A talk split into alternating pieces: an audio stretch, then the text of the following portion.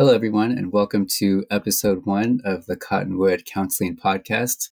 My name is Kiyoshi, and joining us as well is our co host, Jonas, counselors over at the Cottonwood School. And the idea of the podcast is to provide information for families and uh, teachers with just general information about topics that come up throughout the year and um, also provide some resources for that.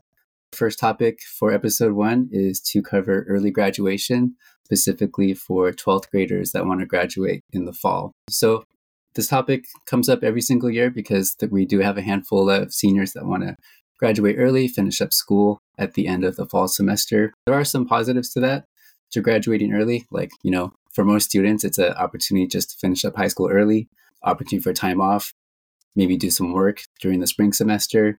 Um, I've had some students that went on missions with their church, so just be able to take a gap semester before starting school. Some some of you even have family members that have done it in the past with some success, so they kind of want to follow in their footsteps. So there are a lot of positives that students can experience for graduating early. However, there are some pitfalls too.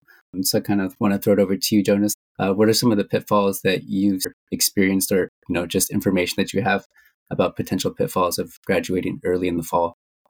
Yeah, the first one to me is is basically timing. You know, when Cottonwood finishes the semester, it's typically before winter break. So we're looking at December 20th this year. And then we go on winter break for about two weeks. And within those two weeks, all the staff is off. And so students needing support during that time, um, you know, trying to finish their applications for spring semester, starting in that community college. It's just kind of a hard time for students to really get that additional help and then by the time we get back from winter break, teachers will put in the report cards, and that's when we can get students' official transcripts.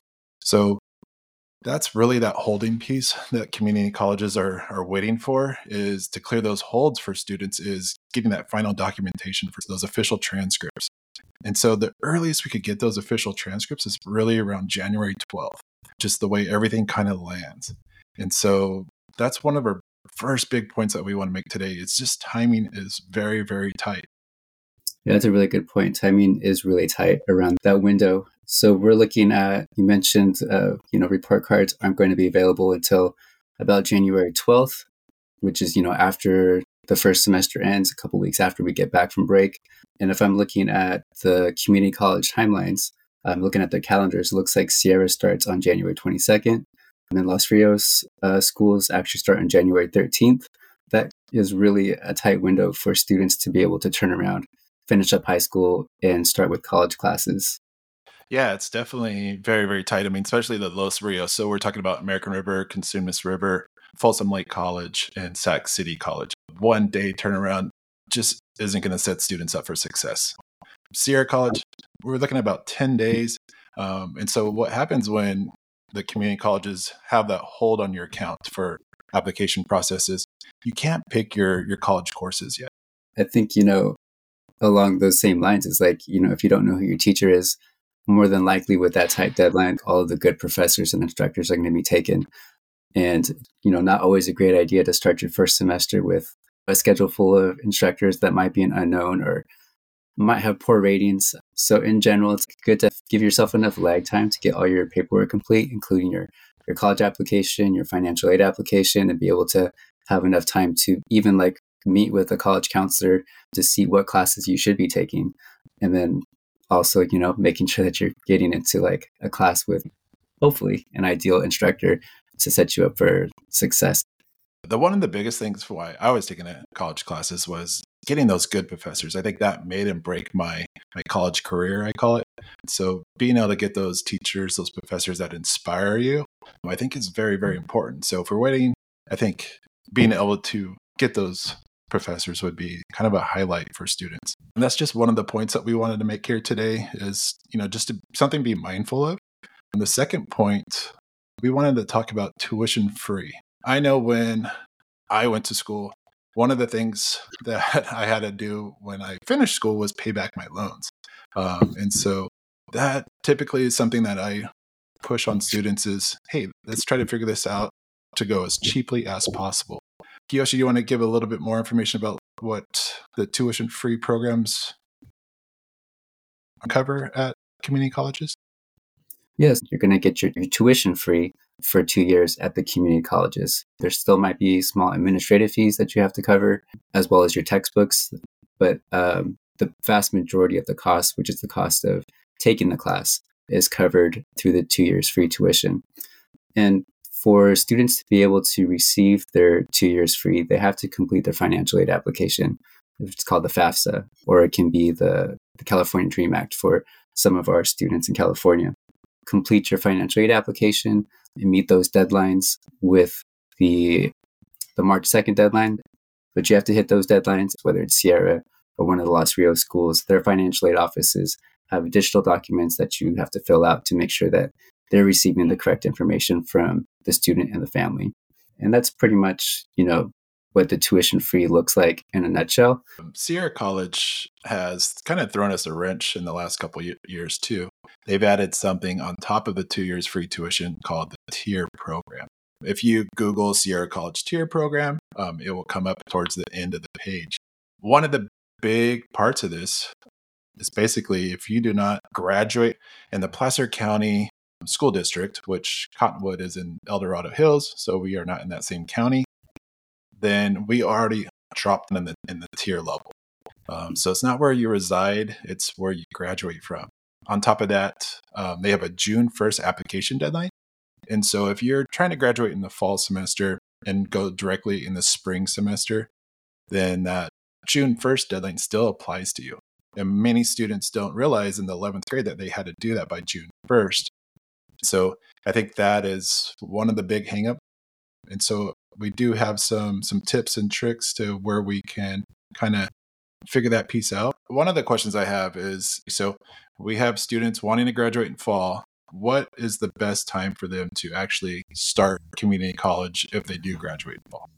Yeah, if we're still on the same topic of financial aid, um, I think it's really important to know that like starting the clock early with your two years free doesn't really benefit you because the the two years free and your financial aid application is based off of academic years um, and not calendar years. As a student, it's ideal to start either in the summer or the fall because that's when the clock starts for for the community colleges for all colleges. And so if you start the clock early, say if you graduated from high school in the fall and you wanted to start community college in the spring, basically you're burning through a full year of your your two years free just with that spring semester if you got everything in on time. And that's like the most ideal situation is if you are able to get all your paperwork in on time start in the spring semester you would still be burning through a full year just with that one semester. So to answer your question it's better for students if they want to maximize their two years free to go ahead and start community college in the summer or the fall because that's when the academic years for the community colleges start. You'll be able to get your your FAFSA completed by the March 2nd deadline, able to get your your financial aid applications completed through the schools by that June 1st deadline. One of the great solutions I think out of this is maybe come up with a different strategy to graduation is maybe staying with Cottonwood for the spring semester taking two or three college classes to kind of get that jump start on community college. And if you've already taken community college, great. But you could get two more, three more classes done and then still get that two years free tuition starting in the summer or fall. So I think that is probably the biggest solution for us. You know, another solution possibly would be still to graduate in fall, but to start in summer or fall next year, um, just so that way you can make sure you get those two years free tuition. Know, I think that's a great point, and that's also you know been a talking point with some of my students that want to graduate in the fall. Is you know sometimes sticking around with Cottonwood and being a high school student for the spring could be ideal because, like you mentioned, you can take two or three more community college classes, and you're taking those classes for free because you're still doing it through concurrent enrollment.